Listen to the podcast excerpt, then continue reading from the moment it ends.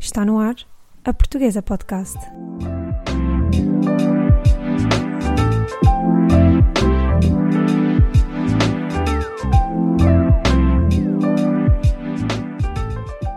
Olá e seja toda a gente bem-vinda a mais um episódio da Portuguesa.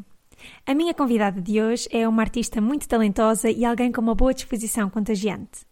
Vi logo que só podia ser boa pessoa quando descobri que também gostava de gatos. O nome dela é Susana Cereja e é impossível descrevê-la numa palavra só. A Susana é arquiteta, artista, pintora, criadora, enfim, deixo-vos descobrir mais ao longo da nossa conversa. No episódio de hoje falamos do percurso pessoal e profissional da Susana e de como decidiu tomar as rédeas da sua própria carreira. Ficamos também a conhecer o seu dia a dia um pouco melhor e temos ainda tempo para conversar sobre os principais desafios de ser artista em Portugal. Por entre muitas gargalhadas e boa disposição, falamos também de música, podcasts, arraiolos e muitas outras coisas mais ou menos aleatórias. Fiquem ligados para ouvirem tudinho! Se por acaso o que faço aqui vos interessa e se gostavam de apoiar ou contribuir para o crescimento deste projeto, podem pagar-me um ou muitos chás no Buy Me a Coffee da Portuguesa. Podem também tornar-se membros da nossa comunidade. Como membros, para além de me apoiarem mensalmente, vão ter a possibilidade de colocar perguntas aos convidados e ter acesso a algumas surpresas muito especiais que estou a preparar só para vocês. Vão a buymeacoffee.com barra a portuguesa para saberem mais. Obrigada! Olá Susana, muito obrigada por teres aceito o meu convite de participar na portuguesa hoje. Ah, obrigada eu pelo convite. Que bom ter-te aqui, que bom ter-te aqui. Um, vamos então começar a nossa conversa e queria que nos explicasses e nos falasses um bocadinho sobre ti. O que é que estudaste e a que é que te dedicas atualmente? Uh, então, pronto, eu não sei se, se dissemos o meu nome mesmo Susana Cereja ou se fez a Susana, na verdade, agora fiquei confusa. Mas. Diz tudo desde o início, a história toda, queremos saber tudo. Uh, mas pronto, olha, eu a nível de formação uh, estudei arquitetura, fiz o curso todo de arquitetura uh, em Lisboa, depois ainda tive ali uns períodos fora, mas foram coisas assim muito pontuais na Alemanha e assim, mas foram coisas pontuais de meses. depois, ao mesmo tempo que tirei arquitetura, comecei logo, eu não sei se era porque eu também vinha de um, a minha irmã tinha estudado antes de mim, então vinha naquele sentido de ela tinha tido imensa dificuldade a, a conseguir emprego, crise e não sei quem, então eu meti na cabeça que tinha de começar a trabalhar cedo, a fazer 1500 coisas. Então todo o meu curso de arquitetura foi muito focado em estudar, estudar, trabalhar, trabalhar. Portanto, vida social até era quase nula, porque eu queria era trabalhar. E então, durante o curso, para aí no terceiro ano, comecei logo a trabalhar no ateliê da artista Joana Vasconcelos e ao mesmo tempo comecei a tirar algumas aulas de ilustração nas Belas Artes. Então, nesse momento, a minha vida era arquitetura, ilustração e ateliê. Portanto, era assim uma data de coisas. Nem eu sei bem como é que conseguia conciliar tudo. É, e então, nesse momento, até ao final do curso, que foi 2016, o curso de arquitetura, estudei estas coisas todas. Portanto, fui estudando ilustração desenho, e desenho nas belas artes, fui trabalhando também, fui tirando arquitetura. Depois, uh, em dois, finais de 2016, fiquei full-time no ateliê como arquiteta. Portanto, quando eu digo que trabalho lá, é como, sempre como arquiteta. Uh, só que fui sentindo que hum, arquitetura, eu já tinha, já tinha essa ideia de que a arquitetura não era. O, eu adoro arquitetura, mas que não era o que mais me preenchia e que faltava ali qualquer coisa. Um, e então foi aí que pensei que tinha mesmo de. Eu sempre continuei a desenhar, a pintar e achei que tinha de levar a coisa mais a sério. Uh, e então ainda fui a Barcelona tirar um curso de gravura, um curso intensivo. Uh, depois veio uma ideia de estudar mais o têxtil e também estudei arraiolos, tanto em Lisboa como depois também fui à, à Vila de Arraiolos estudar melhor. E então aí começa assim a entrar o percurso mais artístico e o projeto vá, torna-se público às pessoas, ao olhar das pessoas em 2017. Portanto, é desde 2017 que ele está assim público, vá, digamos assim.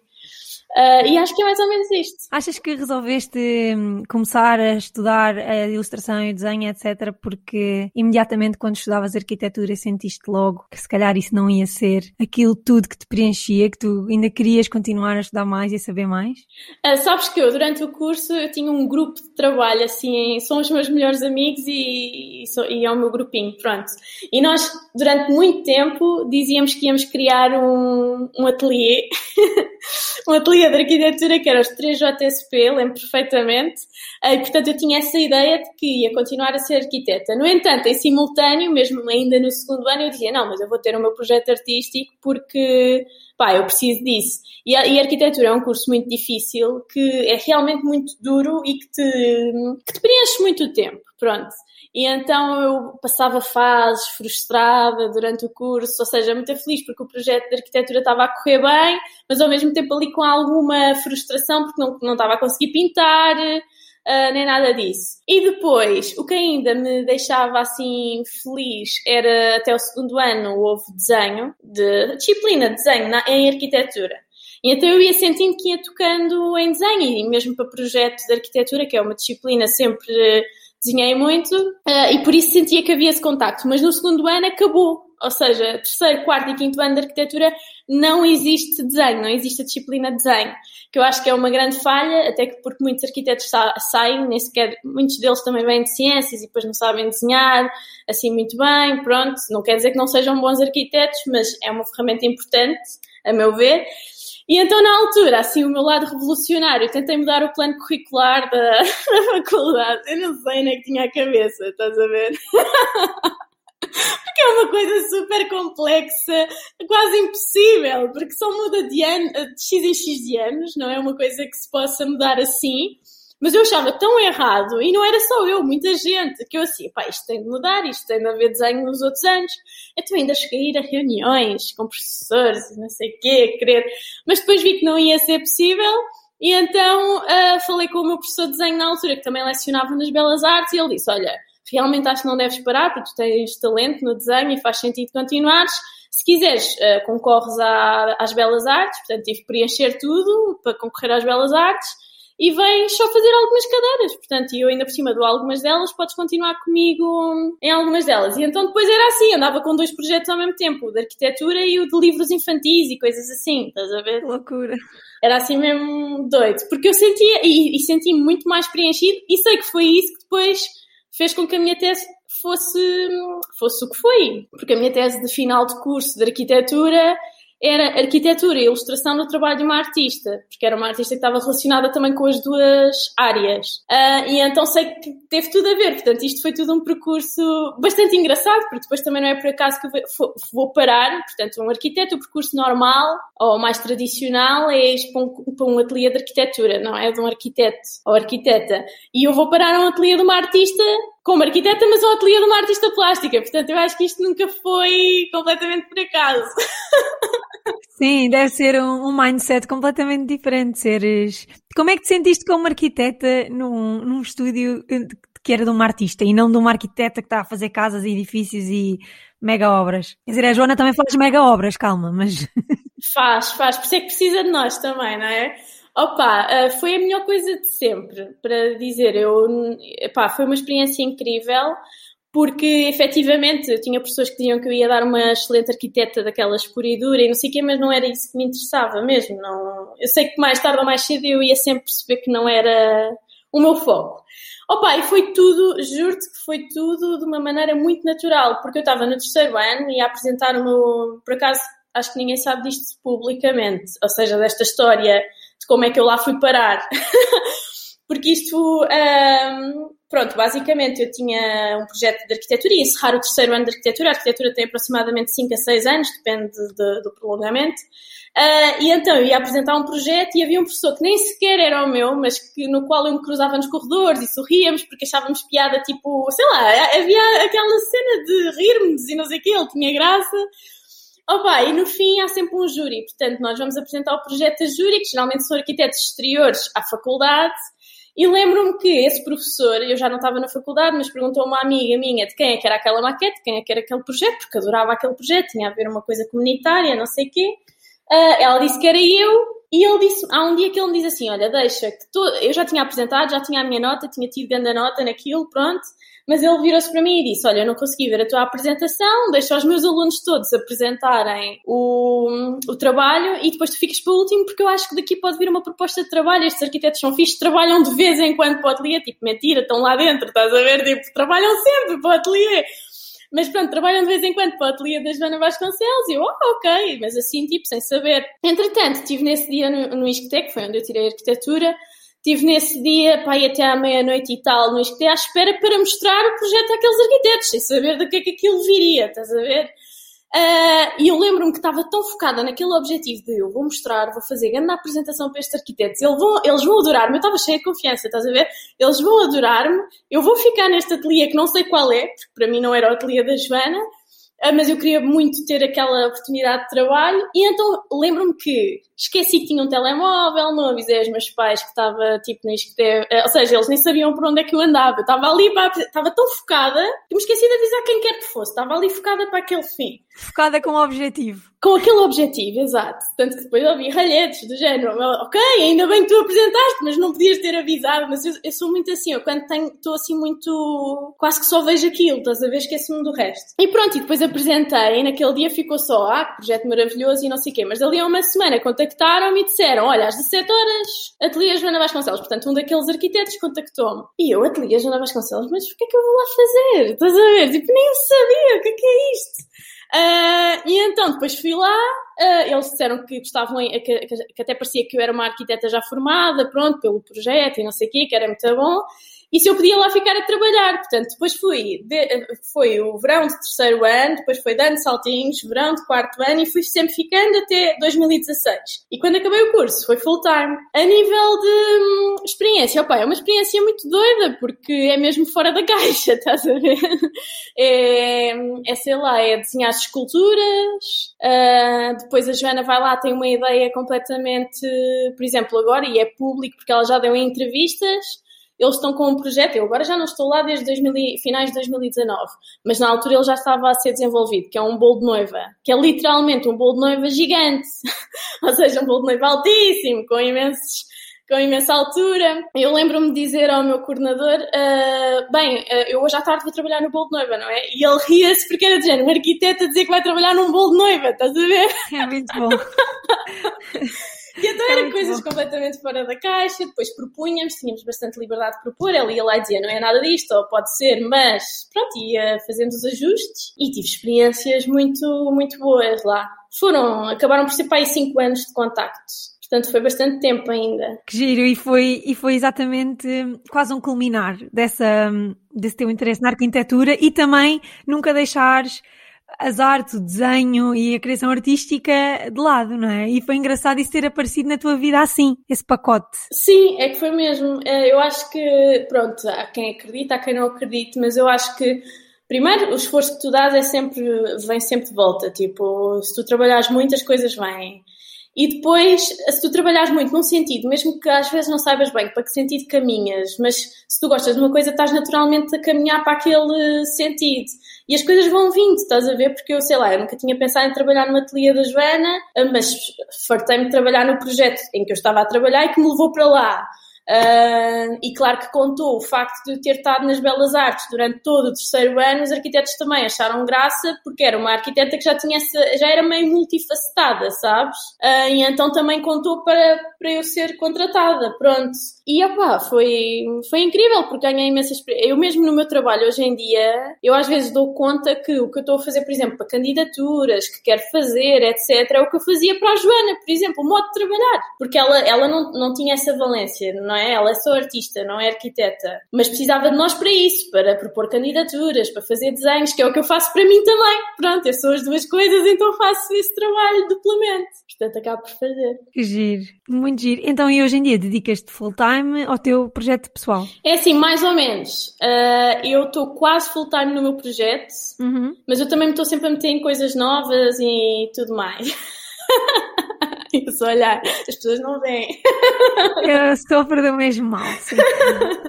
Não, é que é assim, eu em 2019, finais, foi para em outubro, uh, eu também estava muito cansada porque tinha estado a coordenar uma obra em Edimburgo dois meses, tinha sido brutal, uma obra da Joana, mas já estava um bocado cansada e não sei o quê, e já estava a sentir que precisava dar mais tempo ao projeto, que houve ali uns meses que nem sequer estava a tocar nele. E então, pá, houve ali um momento que eu pensei, vou, vou para full time, ainda demorei a decidir isto, mas depois pensei, não, vou ficar a full time no meu projeto. Só que, opá, depois uh, é daquelas coisas que, pronto, acho que acontecem e se estiveres aberta a elas, elas aparecem. Que foi na semana que eu decidi, vou ser full time, artista full time, nanana, mas que obviamente não ia ter um income de dinheiro muito grande, porque é difícil aparece-me uma proposta que era tipo a minha proposta de sonho, que era, apesar de que eu ainda tive na dúvida de aceitar ou não, eh, porque estava tão decidida nesta coisa de full-time, full-time, artista full-time, que era um, um part-time em arquitetura, que é uma coisa rara, tipo, não é muito comum aparecer part-time em arquitetura, porque a arquitetura ocupa tanto tempo que não é assim uma coisa que os arquitetos procurem muito. Uh, e então era um part-time bem pago e uh, muito menos tempo. E então, pronto, acabei por estar ali na dúvida, Uh, mas acabei por aceitar, já estou nesse sítio, portanto vai fazer em outubro deste ano dois anos, portanto já, já estou há algum tempo, agora até tive de diminuir o tempo desse trabalho por causa de questões do Covid, do meu patrão e essas coisas, e eu na boa com isso, porque é mais tempo que eu ganho para o meu projeto, portanto neste momento estou na boa com isso, mas pronto, consigo ter muitos dias ainda para o projeto, depois tenho este part-time e ainda... Epá, mas esta, esta eu não sei quanto tempo mais vou aguentar na minha vida, para ser sincera, porque eu decidi voltar a estudar uh, há dois anos. Há dois anos já. Não aprendeste à primeira, fazer quase duas licenciaturas ao mesmo tempo. Não, não aprendeste à primeira. Opa, eu senti que tinha as bases, já tinha tirado ilustração, ok, já tinha tido umas cadeirinhas de, de desenho, ok, tinha feito o curso completo de arquitetura, mas faltava-me, faz de conta, o curso completo de desenho, tipo a base toda. E eu pensei assim, opa, isto em 2019, vou sair do ateliê da Joana e vou estudar. E então, desde 2019, portanto foi 2019, 2020 e 2021, tenho estado a estudar desenho. Opa, mas é a loucura, estás a ver? Porque... Nem imagino. É loucura porque conciliar estas coisas, às vezes há semanas que é fixe, que é fácil, mas há outras que eu estou completamente, não sei onde é que me é de enfiar, pronto. E então este não sei quanto tempo mais vou aguentar. Aulas de desenho, não sei quanto mais. Mas também, entretanto, já deve estar bem encaminhada no curso, com tantas cadeiras que foste fazendo. Não, opá, eu sempre tive, no curso eu sempre tive um portfólio de excelência. E eu, uh, tanto que as pessoas até gozavam comigo, do género, ah, tu estás aqui, estás com um portfólio de excelência, mas o que é que tu estás aqui a fazer? Estás a ver? Era um bocado isso. Só que a, a questão é, tu quando estás num sítio, tu sentes se está a ser bom para ti ou se, está, ou se não está a acrescentar nada. E eu até agora senti sempre que estava a acrescentar. Em que medida? Está a abrir mais a minha mente para outras coisas. Estás a ver?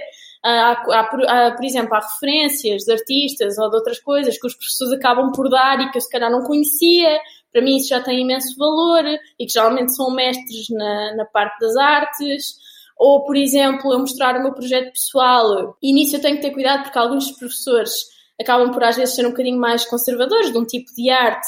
E então eu ouço, mas tenho sempre de fazer uma reflexão posterior daquilo que ele me disse, mas que acabam por dar feedback, uns que são úteis e outros que não são tão construtivos e não são tão úteis, mas que acaba por ter algum sumo e que então eu consigo sempre tirar dali alguma, alguma coisa. Então, até agora, eu senti que tem vindo a acrescentar. Mas não sei por quanto tempo mais, percebes? Porque eu também não sei quanto tempo mais aguento isto. É um pouco por causa disso. Que loucura esta mulher, meu Deus. Pois. Não, mas que bom, que bom também estares. Tipo, eu sinto-te feliz com as tuas escolhas, com as tuas decisões, com os teus projetos, e é super importante. Sim, é, é, sabes que uh, a decisão de sair do ateliê foi uma decisão muito demorada. Eu tive, se calhar, há muita gente que olha para mim e que acha sempre que eu estou super feliz e não sei o quê. E, opa, eu, na maior parte das vezes, sou uma pessoa super animada e sou muito positiva. Acho que é mais por causa disso que eu estou sempre mais up do que ao contrário. Mas houve ali um ano no ateliê que eu tive por sofrimento, porque já não conseguia conciliar com o meu trabalho, havia ali várias questões que não estavam a, a funcionar, então toda aquela decisão de sair foi mesmo muito complicada. Houve ali uma fase infeliz mesmo. Só que depois, quando eu saí, e agora olhando para trás, percebi que foi a melhor coisa que eu fiz. Portanto, adorei aquela experiência, mas já tinha, o que tinha a dar, já tinha dado o que tinha a dar. E, e então sair e poder então dedicar-me e ser mais uma espécie de trabalhadora independente e tudo mais, foi a melhor decisão. Eu agora concilio o meu tempo. Às vezes, por exemplo, não começo a trabalhar logo às nove da manhã como um emprego normal, mas se calhar estou até à uma, duas da manhã nesse, naquele dia Uh, portanto, acabo por preferir ter esta conciliação de horário e tudo mais, que às vezes até é mau para ti porque ficas assim meio sem horário e, e acaba por, acabas por trabalhar mais horas do que muitas vezes um trabalhador normal, porque, pronto, há dias que são muito intensos. Mas, mas, apá, foi a melhor coisa que eu fiz mesmo, porque deu-me esta liberdade toda. Ainda bem, ainda bem que estás feliz, ainda bem, que bom. Queria que nos contasses um bocadinho acerca das tuas escolhas como artista. Com que técnicas, materiais e suportes costumas trabalhar e quais é que mais gostas? Fala-nos um bocadinho sobre isso. Uh, olha, uma coisa que eu, que eu sempre pensei Uh, foi. Pronto, há temas que eu gosto mais e tudo mais no meu trabalho, mas uma coisa que eu percebi desde sempre foi que somos muitos. Somos muitos artistas, não é? E artes já é super complicado de si. Ponto. Não, é uma profissão como qualquer outra, acho que deve ser entendida como uma profissão e as pessoas devem ganhar a vida de. Claro. Pá, mas é muito, muito difícil. Eu, como arquiteta, e arquiteta não é a profissão mais bem paga de todo, mas é muito mais fácil viver da arquitetura, porque trabalhas muito mais facilmente por conta do treino, do que como artista. É muito difícil. Uh, e então uma coisa que eu sempre desde o início pensei foi que eu queria marcar a diferença. Ou seja, queria que as pessoas olhassem para o meu trabalho e dissessem, olha, a Susana Cereja, pronto, aquilo faz, faz todo sentido, é a linha dela e, e, isso nem sempre é fácil de encontrar. Tens de trabalhar muito para conseguir essa, essa linha. Opa, e eu não sei se foi também pelo meu percurso todo, eu interessei-me muito pelo têxtil. Pronto, foi uma coisa logo que me interessou à partida. E então eu fui à busca de uma técnica que eu soubesse que estava esquecida no tempo e que estava tipo, ou seja, que, não estava, que estava zero inovada, que não, ninguém tinha pegado nela. Uh, que me identificasse, ou seja, convém gostares de fazer, gostares de produzir, porque senão é uma, uma grande seca. E então fui à procura de uma técnica nestes parâmetros e encontrei várias e uma delas o arraiolos. E então foi aí que eu comecei a entrar mais. Foi aí que eu depois comecei a chatear uma artesã aqui em Lisboa para me ensinar a técnica, que foi muito difícil também, que ela dizia que não, e eu vá lá, e ela não, e eu ia lá todas as semanas, tipo, eu ia lá todas as semanas chateá-la, estás a ver? Fingia que ia comprar um novelo de lã e lá era tipo picar o ponto, estás a ver? E então ela lá cedeu, lá cedeu, e na altura teve muita graça porque eu disse ao meu pai e aos meus, aos meus melhores amigos que ia tirar o curso de arraiolos e eles riram-se na minha cara. Tipo, eles riram-se. Porquê? Achavam que era tipo uma coisa de velha ou... Achavam ridículo do género. Que Sana? Tipo, tu vais tirar arraiolos, estás a gozar com a minha cara. Tipo, para quê? Acho que toda a gente imagina aqueles tapetes, é sabes? Os tapetes típicos de arraiolos. Uh, mas quer dizer, se uma pessoa olhar bem para eles, e na minha casa, na casa do meu pai há vários, tem muita técnica. Fazer aqueles padrões, não é aqueles padrões, as figuras funcionarem e serem geometricamente apelativas, tem imenso. Sim, sim, sim. E tem imenso, e tem imenso potencial, ou seja, é uma técnica que depois se aprofundares, não é? Tem muito potencial. E então eu na altura tinha visto uma coisa que ninguém via, que era o que é que aquilo tem de, de extraordinário, estás a ver? E então os meus amigos riam-se, mas riam-se assim à brava e diziam-se: Ó oh, Susana, tu vais estar a tirar o curso só com pessoas de 80 e tal anos, tens noção? E eu, eu quero lá saber, e a verdade é que foi essa a senhora abriu um workshop, por exemplo, de seis vagas, era eu com 20 e poucos anos e era tipo só pessoas de 70 e tal, 80. Mas foi muito fixe. Giro, tens colegas de workshop tipo da idade da tua avó. yeah. opa, mas foi muito fixe mesmo e opa, aprendi, uh, gostei imenso, gostei imenso daquilo. Opa, e depois tirei o curso, pronto, fiquei a saber. E o meu pai disse: Ah, tu foste tirar isso, mas tu nunca vais ter tempo para fazer. E eu, ah, isso já é outra história, se calhar vou precisar de ajuda de alguém para produzir inicialmente e não sei o quê. Uh, depois decidi ir a Arraiolos porque achei que aquilo tinha de ter mais sumo do que só aquilo e descobri que realmente tinha. E depois o resto é a tua criatividade que comanda, portanto, depois a, o próprio ponto tu podes brincar de várias maneiras e a minha primeira tapeçaria de 2016 ou 2017 não tem nada a ver com as tapeçarias de agora, estás a ver? É melhor uma de agora. nada a ver. É super engraçado isso. Eu, quando era miúda, fiz uh, no, no ATL onde eu andava, havia arraiolos. E então eu lembro-me de fazer só meio ponto e já achar que aquilo era tipo, só, só usares meio ponto, sabes? Em vez de fechares o ponto. E eu achava que aquilo já era assim a última Coca-Cola do deserto. Tipo, sou, tenho boa skill sou mesmo boa nisto dos arreolos. -huh, uh, sim, sim, mas, sim. E, e, aquilo, e, é difícil, uma pessoa que nunca tenha feito arreolos, o que eu achei quando era miúda é que aquilo, sei lá, estás ali a pegar na serapilheira e estás a pôr a linha para dentro e não sei o que, tu ficas com as mãos feitas num oito, num instante. Ficas, ficas, ficas. É muito giro. Não, é uma técnica que eu digo, que é uma técnica que eu tinha de gostar, além de, uh, porque eu também as produzo, eu apareço em vídeos a fazê-las, não é?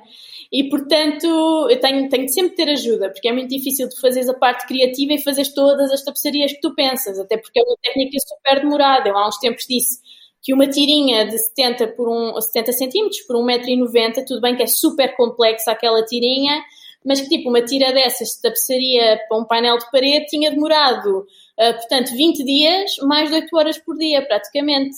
Meu Deus, que loucura! Exato, portanto é uma técnica que para alguém se meter nela tem mesmo de gostar. Ou então está doido. E, não pode. Exato, ou então está doido, se calhar foi isso que eu fiquei nas primeiras aulas.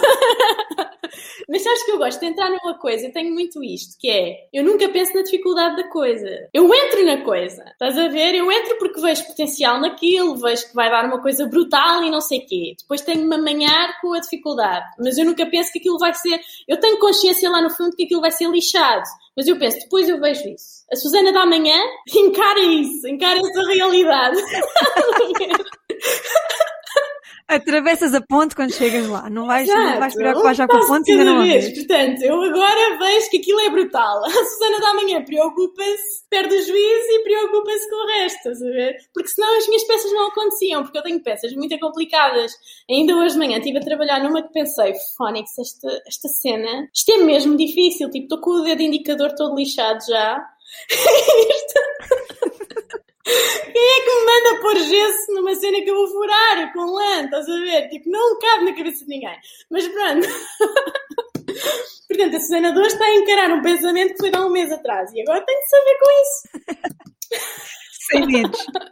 Um, Sem olha, diz uma coisa: tens algum tema uh, recorrente na, nas tuas obras ou ou não? Uh, tenho, tenho. Uh, uh, há duas coisas. Eu tenho, aliás, eu tenho assim três ramificações, de certa maneira.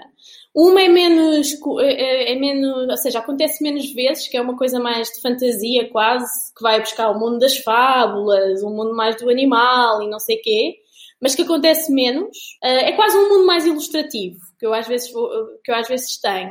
E depois tenho dois temas muito recorrentes nas peças de arte assim mais individuais, que são as emoções, porque eu costumo dizer que as pessoas são educadas em tantas disciplinas, portanto, nós somos educados em português, matemática, filosofia, blá blá blá, mas que depois não sabemos lidar com as nossas emoções. Não sabemos sequer às vezes dizer o que é que sentimos e como é que sentimos e Sim. partilhar com os outros. Uh, tipo, às vezes, às vezes uma coisa que me mete confusão é quase que eu, por exemplo, eu amo os meus amigos. Eu, eu na boa digo a um amigo meu, epá, eu amo-te. Mas é uma, uma coisa que eu tenho vindo a perceber que as pessoas têm dificuldade a dizer. Estás a ver? O amo-te é uma coisa super difícil para muita gente dizer. E não devia ser assim tão difícil, estás a ver? Uh, e então nós não somos, nós não somos educados como às vezes também tem a ver com as experiências que nós passamos ao longo da vida, mas nós não somos muito educados emocionalmente. Certo. E, e, então o que eu gosto de fazer é ler sobre isso também, portanto há livros que eu tenho só sobre emoções e essas coisas, e tentar falar daqueles sentimentos ou emoções que são mais difíceis de falar. Ou seja, falar de forma gráfica do que as pessoas têm dificuldade a falar de forma escrita e falada, pronto. Uh, e então muitas vezes falo, falo de frustração, falo de angústia, falo de saudade também, falo assim destes temas. Uh, e depois, a mulher é sempre uma presença muito forte no meu trabalho. Por vezes até uh, há referências anatómicas minhas, há quem me veja nos meus trabalhos, mas que acaba por ser uma coisa que tem não só a ver com as minhas experiências, mas é porque eu estou à mão sempre, não é? Às vezes eu quero ter uma referência, é mesmo, às vezes eu quero ter uma referência, opá, não vou chamar não sei quem para fotografar, estás a ver? Eu ponho-me em cena e faço e, e portanto acaba por também ter a ver, eh, ter a ver com isso. E depois eu gosto muito de uma coisa que tem a ver, epá, as pessoas não nos estão a ver, mas se tivessem, tu estás sempre a rir também. Nós estamos aqui a trocar olhares e não sei o que, é que as pessoas não estão a perceber. tem piada. Uh, mas pronto, e depois uh, há uma coisa que eu gosto muito também, porque há muita gente que diz, ah, já estou farta da história do feminismo e isso já está batido e não sei o quê, mas a verdade é que há ainda muita coisa para mudar em relação à mulher. Nós, apesar de, tipo, e não tem a ver com o homem ou a mulher serem mais importantes, tem sempre a ver com a igualdade. O objetivo é sempre a, a igualdade. E há duas coisas aqui. Uma é que eu acho que nós somos super fortes e que há coisas que às vezes há mulheres que se esquecem até nas suas relações amorosas e profissionais, que é nós temos um lado super forte e super selvagem que às vezes a mulher perde a meio caminho. Parece que fica, pronto, é, também tem a ver com os filhos, que depois há a presença dos filhos e tudo mais. Mas eu tento relembrar, de certa maneira, nos meus trabalhos, o que é que a mulher é, a potência que a mulher pode ter, a beleza e esse lado assim mais selvagem, digamos assim. E anatomicamente eu acho que o corpo feminino é lindo, pronto. E então acabo por eh, o tema da mulher também ser muito presente e leio sobre isso também, filosofias mais ligadas à mulher, portanto é, é um dos temas. É também. muito, muito interessante. um, e eu concordo muito contigo, acho que já fizemos muita coisa no que diz respeito aos direitos das mulheres, mas não está nem sequer a meio caminho. Portanto, pois. aqui continuamos. Exato. Explica-nos, uh, para quem não é artista e para quem nunca viu um ateliê, como é que é um dia normal no teu ateliê? normal entre aspas. Normal entre aspas, ninguém viu, mas é o normal entre aspas. Uh, olha, uh, muito, uh, é assim, depende. Se eu estiver a produzir uma peça, acaba por, se calhar, numa semana ter dias mais parecidos. Porque é muito aquela coisa de chegar ao estúdio e quando eu estou a produzir uma peça, às vezes torna-se um bocadinho mais rotineiro, que é, eu chego ao estúdio, por exemplo, às nove da manhã, começo uma peça e às vezes, depende, se eu estiver viciada na peça, sou capaz, nesse dia, só largar às duas, ou mais. Se eu estiver, assim, a querer respeitar um horário, assim, tipo sete, oito, paro depende. Mas são sempre assim este tipo de trabalho. Ou pronto, e acabo por eu é que vou, acabando por gerir as horas de almoço que nunca são certas, nada é certo, pronto.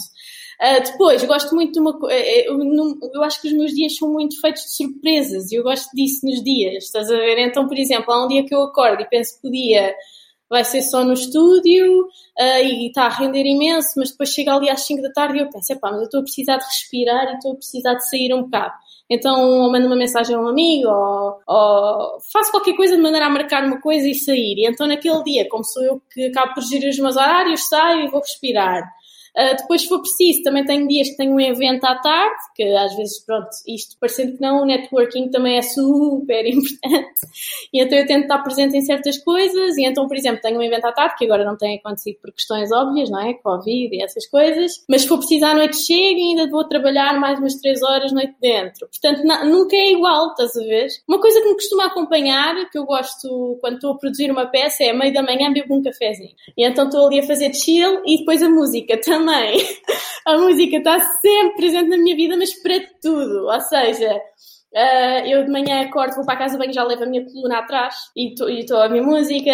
Chego ao estúdio, ponho música uh, tomo banho de música, tudo música, almoço música, tudo. E varias, varias consoante, varias o estilo de música consoante o teu feeling no momento ou és fiel sempre às mesmas bandas, ao mesmo estilo? Estou sempre a mudar. Por exemplo, há dias que eu acordo e estou a precisar de uma coisa mais tipo bossa nova, música brasileira, uma coisa assim diferente. Uh, há dias que, se tu entrasses no meu estúdio, pensavas que eu ia para uma discoteca, quase. Ou seja, já é uma música mais combatida e não sei o que, porque estou a precisar de uma energia maior. Funk também pode acontecer, às vezes, portanto, passo de uma bossa nova para um funk porque estou a precisar.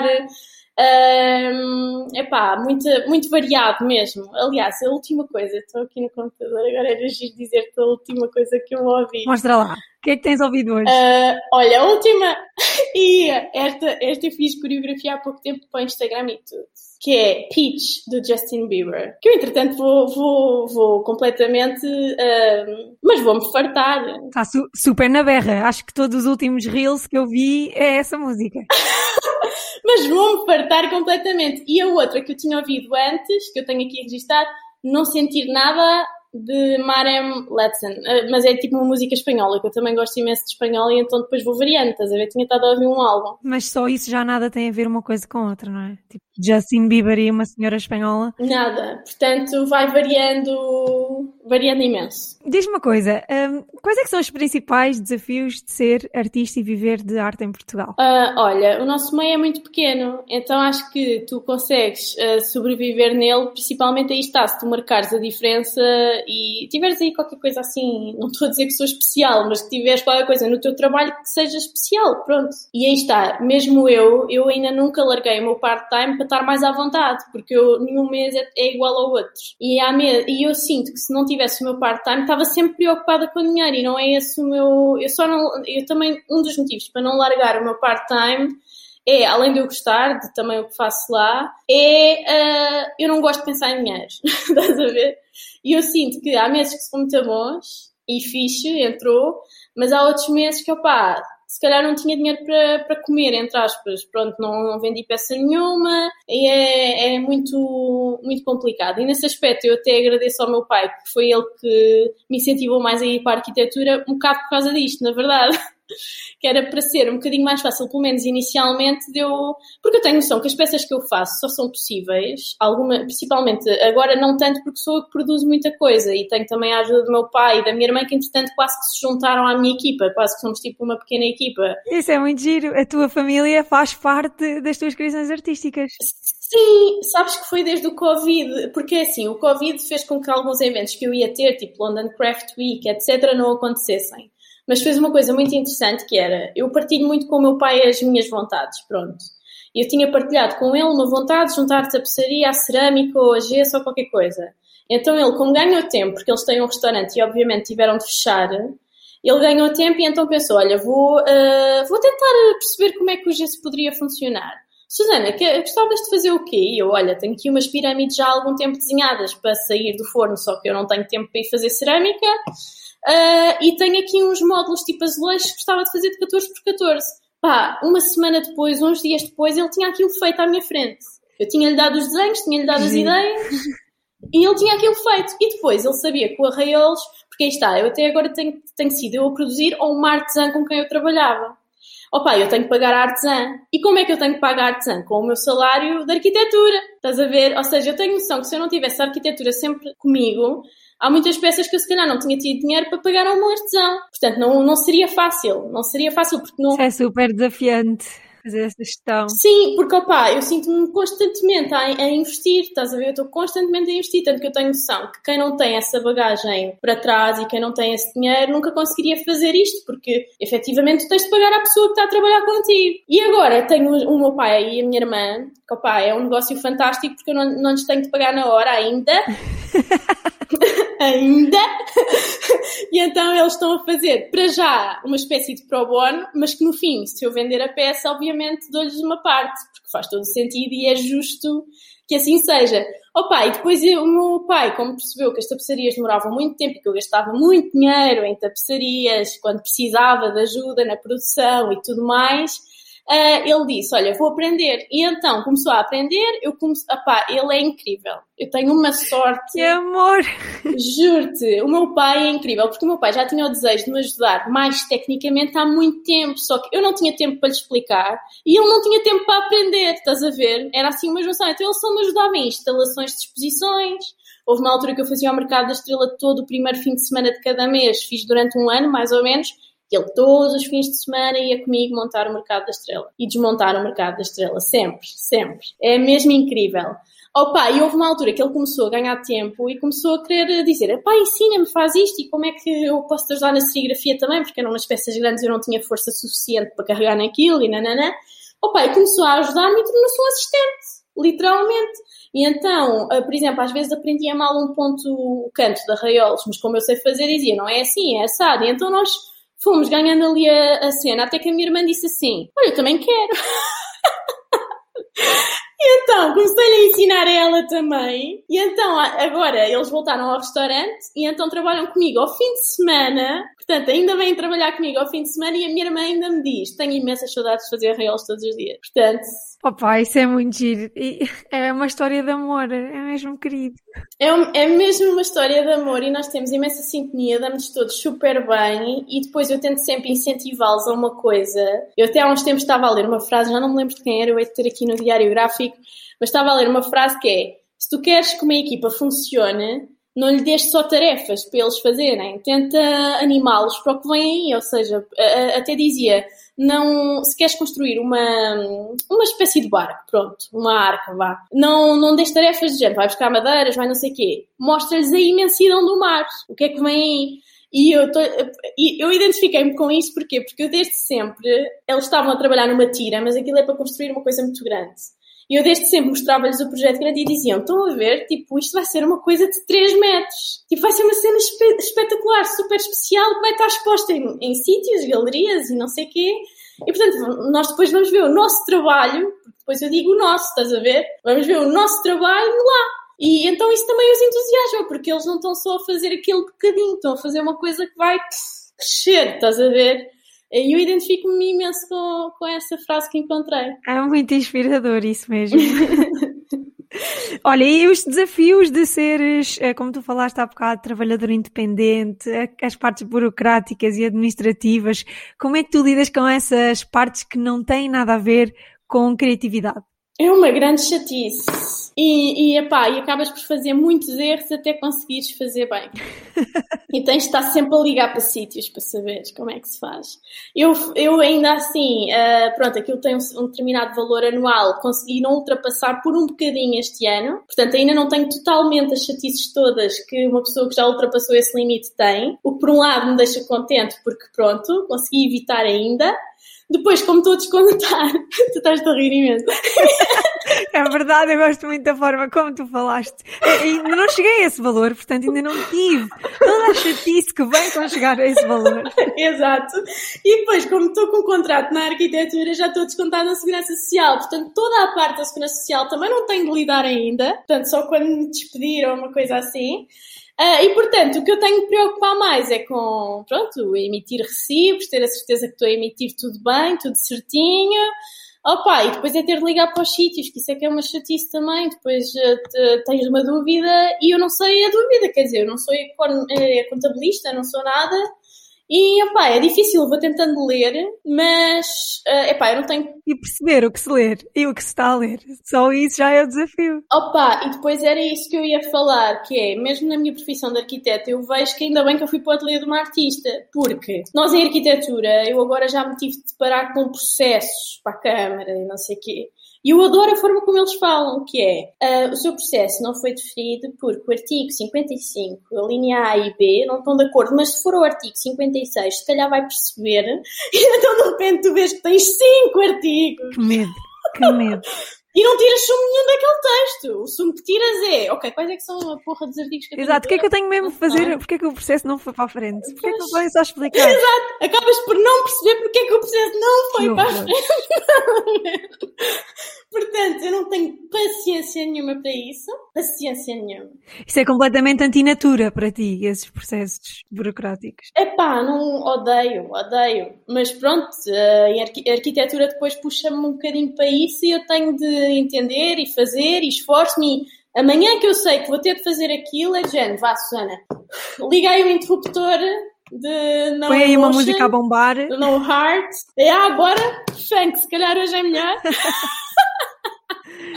Qualquer coisa. É, opa, porque não tenho paciência, mas às vezes tem de ser, tenho de lidar com isso também. Um, e a nível da tua criação, preferes criar algo que responda a um briefing ou dá-te mais gosto fazer criações livres que depois podem ser apreciadas e compradas por alguém? Prefiro, obviamente, é assim, o briefing às vezes pode ser interessante e porque estão-te a dar condicionantes para, para tu trabalhares com elas. Mas eu sou muito mais de criar livremente e inspirar-me em qualquer coisa e crio e depois vender as peças, que é uma coisa que faz muita impressão a quem faz o oposto, porque é muito estranho tu estares a trabalhar durante meses, até pode chegar, se a peça for lenta, a anos, numa peça que depois, no final de contas, tu ainda não vês retorno durante algum tempo, porque não foi vendida, portanto não tiveste parcelas, não tiveste aquela coisa dos 20% na adjudicação, 50% não sei do quê. Uh, e eu trabalho muito. Agora, uma coisa que eu gostava imenso que um dia acontecesse, e há de acontecer, é a pessoa, há um cliente que surge efetivamente e que te diz para tu criares livremente uma coisa, porque isso acontecia lá no ateliê da Joana, portanto, imagina ela apresentar uma ideia que ainda não, não houve muito trabalho sobre ela, é aquele cliente, cliente interessar-se, ele efetivamente ter essas parcelas para pagar, mas ela tem liberdade total para esse projeto. Isso acontece, só que já tens isso é o melhor dos dois mundos, não é? Isso é o melhor dos dois mundos, portanto, eu quero chegar lá, mas para já o que eu gosto mais é efetivamente vou criando e vou vendendo as minhas criações individuais, pronto. Uh, e essa é a questão do vender, eu acho sempre engraçado falar disto com, com artistas, porque como é que é a tua relação com vender as tuas peças? Uh, é assim, eu sou muito desapegada, então imagina, uh, até me pode gostar porque eu estava a gostar imenso de a ter por cá, mas eu também odeio ter o estúdio muito cheio. Ou seja, gosto de produzir e depois ter sempre liberdade de espaço e liberdade de circulação e tudo mais. E, e, e, gosto da parte, ou seja, não gosto muito de falar em dinheiro, mas gosto de sentir que estou a negociar. Ou seja, gosto de sentir, ok, uh, este, este, esta cena concretizou-se. Porque há, há, artistas que não se interessam, entre aspas, ou dizem que não se interessam se vendem ou, ou não vendem. Mas há um lado que vem, que sabe bem ao vender, que é há quem efetivamente gosta de ti e que dá um X de dinheiro, que às vezes até é bastante, porque quer aquela peça tua, não quer de não sei quem, quer a tua peça, estás a ver? Exato. E portanto, se tu queres ser reconhecida minimamente e queres que o teu trabalho chegue a vários pontos, vai-te saber bem vender por causa disso. Não é porque te entra na conta X. Claro. Não é isso que é o importante. Também é, mas não, obviamente não vais pensar nisso quando vendes. Vais pensar, género, pá, esta pessoa gosta mesmo do meu trabalho. Estás a ver, quis mesmo o, o meu trabalho. E pronto, eu gosto mesmo de vender, gosto de. Ou seja, gosto mesmo que haja pessoas que tenham o meu trabalho em casa ou que vá para uma galeria. Não, não fico presa a ter ter o trabalho aqui. Pronto. Não, não... E é um assunto que eu falo abertamente e que muitos artistas ou professores ou etc. não falam abertamente sobre isto porque dizem, ah, isso é o que menos interessa. Ok, é o que menos interessa, mas então já estás outra vez a tirar que artista é uma profissão, porque é. Certo. Uhum. Portanto, isso, isso, está sempre ligado. Pode não, não, não gostar tanto do tema, mas está sempre ligado e acho que as coisas devem ser faladas, estás a ver? Claro. Não pode ser tabu. Agora o artista não vende. Tipo, é Sim, não faz sentido nenhum, mas eu sei que é tabu. Sei que há, há muitos artistas que. É. Ah, não, não, eu faço isto pela alma da coisa. Tipo, vender é acessório. Eu faço, mas eu faço. E, só que vender não é assim tão acessório, porque tu só. Ou seja, o principal é fazer a cena com alma. Mas o vender não é acessório porque é isso que te vai permitir continuar a fazê-lo. Sim, e vender não tem de ser obrigatoriamente não fazeres uma coisa com alma. Ou, ou desalmares a coisa, não é? Exatamente. Olha, eu tenho aprendido uma cena, uh, mas eu só tenho aprendido isto com o tempo mesmo. Eu ao início, imagina, aparecia uma pessoa que queria comprar uma peça e eu dizia X e a pessoa fazia um ar e eu descia, descia, descia o valor da peça. Isto muito no início. Opa, e houve uma altura que eu aprendi, quem quer compra, estás a ver? Houve uma vez que foi a primeira obra, talvez que eu vendesse assim mais cara, vá, que veio cá uma colecionadora e gostou imenso do original que eu tinha cá. E disse assim: quanto é que é? E eu tinha tido uma conversa com o meu pai e tinha dito: eu vou dizer mil e não vou baixar. Ou levo ou não levo. Opa, e ela chegou, perguntou quanto é que era, eu disse mil euros. E ela, então dá-me aí o teu IBAN que eu passo já. Foi automático. Exato. E eu pensei, pois, quem quer compra. Estás a ver? Quem quer vai dar e não te tens de preocupar com o dinheiro nesse sentido. E depois é assim, o facto de eu ainda ter o part-time ajuda-me nestas questões, que é, se eu digo que é 2 mil, não vou descer. Eu tenho o meu salário mensal, portanto como? Estás a ver? E não vou descer. Ou compras por 2 mil euros ou não compras. Batalhas um bocadinho contigo própria para atribuir um valor certo às tuas, às tuas peças ou, ou já o fazes de uma forma muito mais automática hoje em dia? Agora já começa a ser de uma forma mais automática, mas também trabalho com uma galeria às vezes que me ajuda, agora vou trabalhando com a galeria que me ajuda a definir isso. Mas também passa sempre por discutir com o meu pai, porque ele apesar de não ser nada a ver com o meio artístico, ele já percebeu mais ou menos o que ronda e quanto é que custa a produção e quanto é que não sei o quê. E às vezes eu digo, por exemplo, ah, se calhar isto podia ser 1500. E ele, oh Susana, que estupidez, tu nisso ganhas para aí 500 euros e demoraste X meses a fazer isso, isso não te vai dar dinheiro nenhum. E eu, pois realmente isso é verdade, tipo, isto não dá dinheiro nenhum. Se calhar é melhor vender por 2000, por exemplo. Ajuda-me mais porque eu, eu tenho tendência a puxar para baixo. Estás a ver? Claro, uh, claro, também queres que as pessoas comprem. Tipo, portanto, sim, pensas, é, ah, se eu tiver um preço mais baixo, se calhar as pessoas vão, vão comprar opa, mais. E porque, e porque aí está, o panorama português é mais complicado, uh, ou seja, não é que todos os dias que te chega um cliente a mim e que compra uma tapeçaria, por exemplo. Uh, e então às vezes eu, sem querer, baixo um bocadinho o valor da tapeçaria por causa disso, mas não tenho que baixar porque efetivamente o cliente vai sempre aparecer, mais tarde ou mais cedo. Por exemplo, no ano passado vendi duas tapeçarias até com pouco espaço entre elas. Calhou, estás a ver? Mas às vezes são meses que não aparece um cliente para a tapeçaria, porque tem de ser uma pessoa que efetivamente tenha mais poder de compra. Uh, mas a tapeçaria, tu ou pedes bem ou realmente não vale a pena fazeres, porque pá, é muito demorado, custa imenso dinheiro, etc, etc. Portanto, vou sempre fazer porque me apaixona, mas só vendo mesmo se for pago como deve ser. Pronto, não vale a pena ser de outra maneira. Justiça nos teus preços, acima de tudo. Justiça. Então, uh, como já estamos aqui a passar um bocadinho do tempo normal dos meus episódios, eu tenho duas perguntas. Vão ser as duas perguntas finais que eu tenho para ti. A primeira é, porquê é que decidiste criar um podcast que é a cereja no topo do, do bolo? Sobre o que é que fala e porquê é que decidiste fazê-lo? Olha, sempre me disseram, eu também fiz o Mercado da Estrela e tudo, e lá o pessoal do Mercado da Estrela, os clientes que lá apareciam e não sei o que, diziam Uh, epá, a Susana tem uma hum, capacidade de comunicação muito grande, comunica super bem, é, super, é encantador. Às vezes havia estes comentários do género que era encantador ouvir-me falar e tudo mais. Uh, a Susana nunca pensou em falar para o público, dar aulas, etc, etc. Vinham assim sempre questões. Um, e eu pensava, epá, por acaso já, já muita gente me diz isto, dizem que eu falo com entusiasmo e não sei o quê, que é uma coisa natural em mim, eu não dou conta, estás a ver? Mas toda a gente me dizia isso. E eu fui percebendo que havia assuntos tabus, que é super difícil viver como artista, aí está. E então qual é que foi o meu objetivo? Dentro das várias áreas que a arte tem, portanto, pode ser artista conceptual, pode ser pintor, escultor, fotógrafo, etc. O meu objetivo era pegar essencialmente em pessoas que já vivem do seu trabalho, portanto, que nem sequer têm outras coisas a auxiliar, uh, e mostrar, tentar mostrar, portanto, que esse artista esteja aberto a falar da sua carreira e a tentar mostrar como é que conseguiu lá chegar. E isto nem sempre é fácil, porque tu também tens de ir buscar artistas que sejam muito generosos ou seja, que sejam generosos ao ponto disso não ser um assunto tabu para eles. Estás a ver? Porque. Certo, e de sentirem à vontade para partilhar esse step by step uh, com outras pessoas. E, e, sabes que é por isso que eu também tento que uh, os meus episódios sejam feitos pessoalmente, porque são assuntos às vezes um bocadinho uhum. sensíveis. Hum. E que eu acho que se houver aquela química de quem está mesmo ali ao lado e és artista, ou outro também é artista, talvez haja a percepção a, e a compreensão de falar sobre o assunto. Uh, e então, o meu objetivo tinha muito a ver. Uh, e depois, pronto, houve um dia que eu até uh, tive, pronto, já andava com esta ideia do podcast há algum tempo, já por causa do Mercado da Estrela, desses comentários e não sei o quê se calhar há, há oito meses ou um ano que eu andava com isso assim, mas opá, não tinha tempo, não tinha disponibilidade mental. Uh, e depois veio o Covid e eu disse a um amigo meu: Bem, eu sou Susana Cereja, não é? Bem, mas se eu fizer um podcast, é assim a cereja no topo do bolo. E se isso se chamasse assim? Estás a ver? Foi um bocado assim que surgiu. É um nome bem escolhido. Exato, é a cereja no topo do bolo. E então criei o podcast, quis que fosse em português, principal, porque era mais para a comunidade portuguesa, para estar estes assuntos deixarem de ser tabus,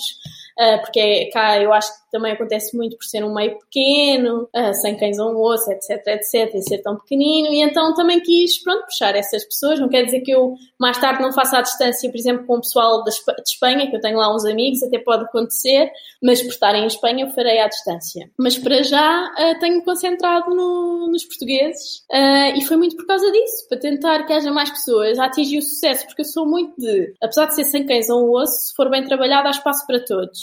Certo, isso é uma falsa ideia de que o mercado não tem espaço para toda a gente, eu acho. Uhum. Sim, porque eu acho que tu tens é de tentar ao máximo individualizar em alguma coisa, tanto que eu estou sempre a dizer, tipo, não olhes para o umbigo do outro, tipo, olha a nível de história, inspira-te, mas tipo, tenta que o teu trabalho seja o mais individual possível, estás a ver? Só assim é que tu vais conseguir, se estiveres a tentar imitar alguém, porque aquela pessoa tem sucesso, nunca vais ter sucesso porque estás a, imitar uma pessoa, vais, vais, ter mesmo de seguir o teu, o teu percurso. Uh, não, não vale a pena seguir receitas que isso nunca vai dar certo. E nem sequer é genuíno, Sim, sabes? É nem sequer isso. vai passar como genuíno. Por isso é que eu gosto muito de me inspirar em pessoas que já uh, fizeram lá atrás e, e, principalmente perceber como é que elas fizeram o seu percurso e tudo mais. Nunca tanto a parte gráfica do trabalho. Uh, mas pronto, foi por causa disso que eu criei o podcast. Acho que respondi. E para quem não conhece, uh, não se esqueça de ir uh, ver e ouvir o podcast, que eu acho Sim, que tens uma versão YouTube, não é? Exatamente. Tenho, tenho no Spotify, Apple Podcast e no YouTube com a imagem. Pronto, portanto,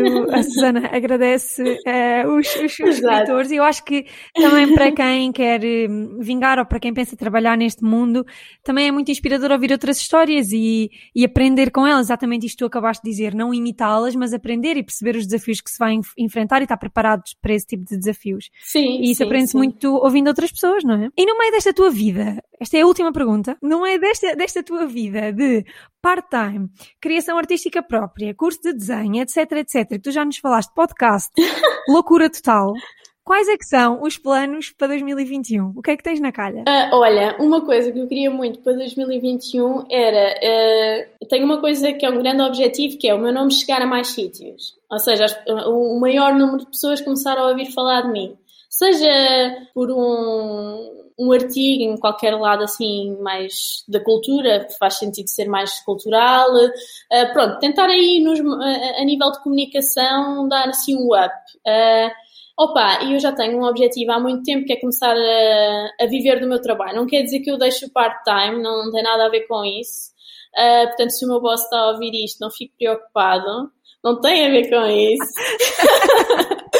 mas tem a ver com eu sentir que consigo ser mesmo autónoma, estás a ver? E que se eu quisesse deixava, estás a ver? Não quer dizer que eu deixe, mas se eu quisesse deixava e opá, queria mesmo começar a viver uh, do meu trabalho à séria, a sentir que a coisa está mais estabilizada e expor o meu trabalho em sítios que sejam interessantes Estou uh, aí a vir projetos que ainda não posso revelar, porque pronto, há coisas que eu não posso dizer, né? Que não depende só de mim. Se fosse eu, podia dizer tudo, mas não depende só de mim.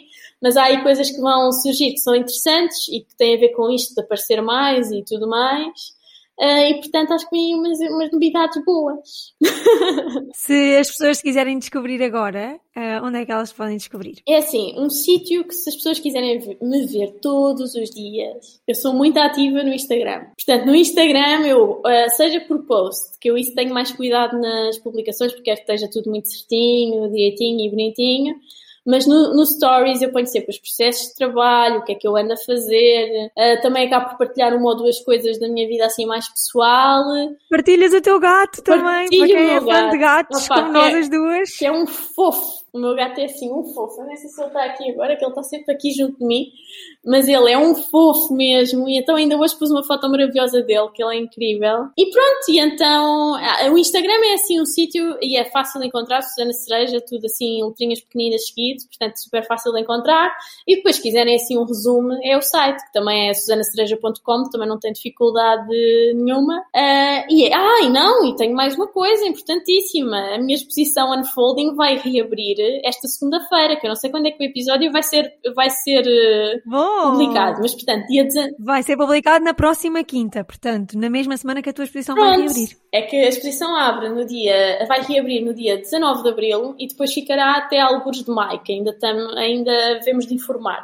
Mas, portanto, é a exposição Unfolding, a Creative Process Trail, que é na Avenida António Augusto Aguiar, em Pecôs. Portanto, é muito fácil de aceder para quem está em Lisboa. Uh, e tem lá grande parte do meu corpo de trabalho feito durante o final do, até ao final do ano passado. Portanto, vale imensa pena.